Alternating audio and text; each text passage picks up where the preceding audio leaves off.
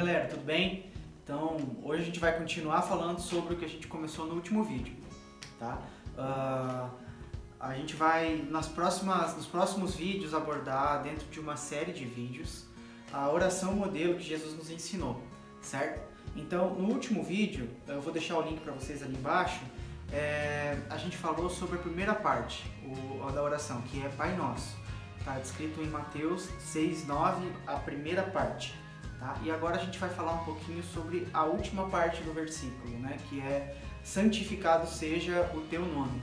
Então, uh, vamos tentar entender o que isso significa, né? Porque muitas vezes a gente fala algo, a gente já ouviu tantas vezes algo, mas a gente nunca refletiu sobre o significado daquilo, né? O que que o que que o que está escrito tentou de verdade comunicar para a gente, né? E eu pretendo nesse vídeo trazer uh, uma, uma interpretação possível disso certo?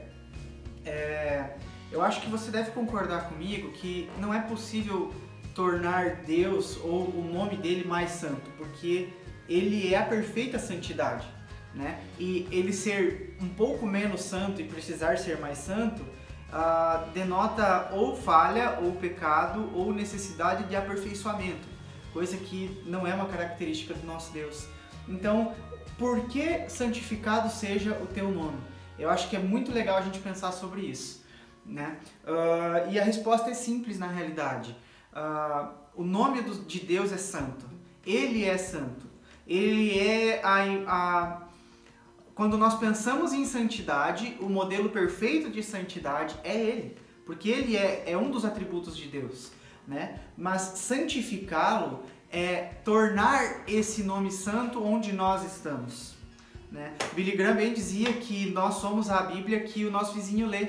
Né? E eu acho que é muito importante que uma pessoa que acredita em Cristo também acredite no cristianismo que a gente vive. A gente não pode permitir que as pessoas não creiam no cristianismo que nós vivemos, se ele é cristocêntrico. Né? Então, uh, e como que a gente faz isso? Bom, eu entendo que a nossa vida ela é uma resposta a Deus seja em adoração e seja em santificação também. Porque as nossas ações, as nossas atitudes, as nossas decisões, elas vão santificá-lo ou desonrá-lo. Então, é nós que, ah, com as nossas decisões, ah, fazemos isso ou não.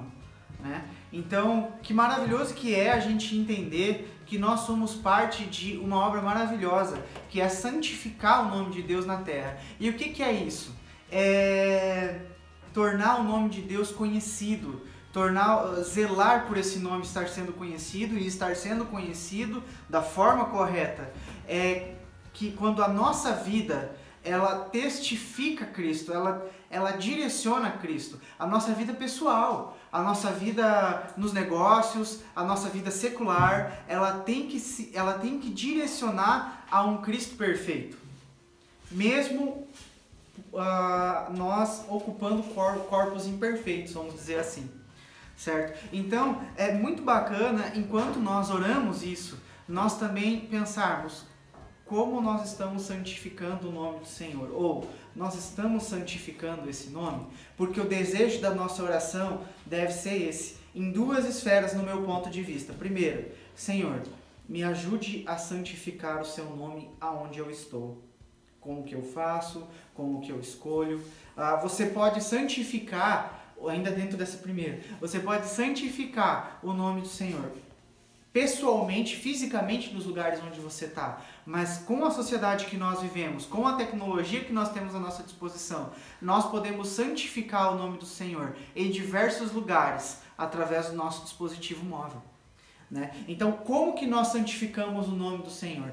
Isso é muito importante. E quando nós oramos, essa é, é uma, da, é uma dos, dos possíveis pontos de se pensar. E o segundo é quando nós oramos por missões, por exemplo. Nós clamamos a Deus que o nome do Senhor seja santificado em um determinado lugar, através de uma determinada obra missionária, através de uma determinada igreja que está sendo uh, implantada em um lugar novo, ou através de uma igreja que está implantada em um local de necessidade, né? Então, quando nós oramos pedindo para que o nome do Senhor seja santificado, isso envolve uma ação intencional nossa dentro das nossas esferas de ação, mas também envolve uma, uma petição a Deus para que aquilo que não está sobre as nossas mãos, sobre o nosso alcance, esteja sobre o alcance de um outro filho maduro, de um outro ruiós. Né? Então eu espero que você tenha gostado desse vídeo. Vou te pedir, pra, se você ficou até o final, para você dar um like no vídeo. Por favor, se você não segue o canal, segue o canal por favor e clica no sininho lá para deixar nós felizes, tá bom? Então que Deus te abençoe e até o próximo vídeo, tá bom?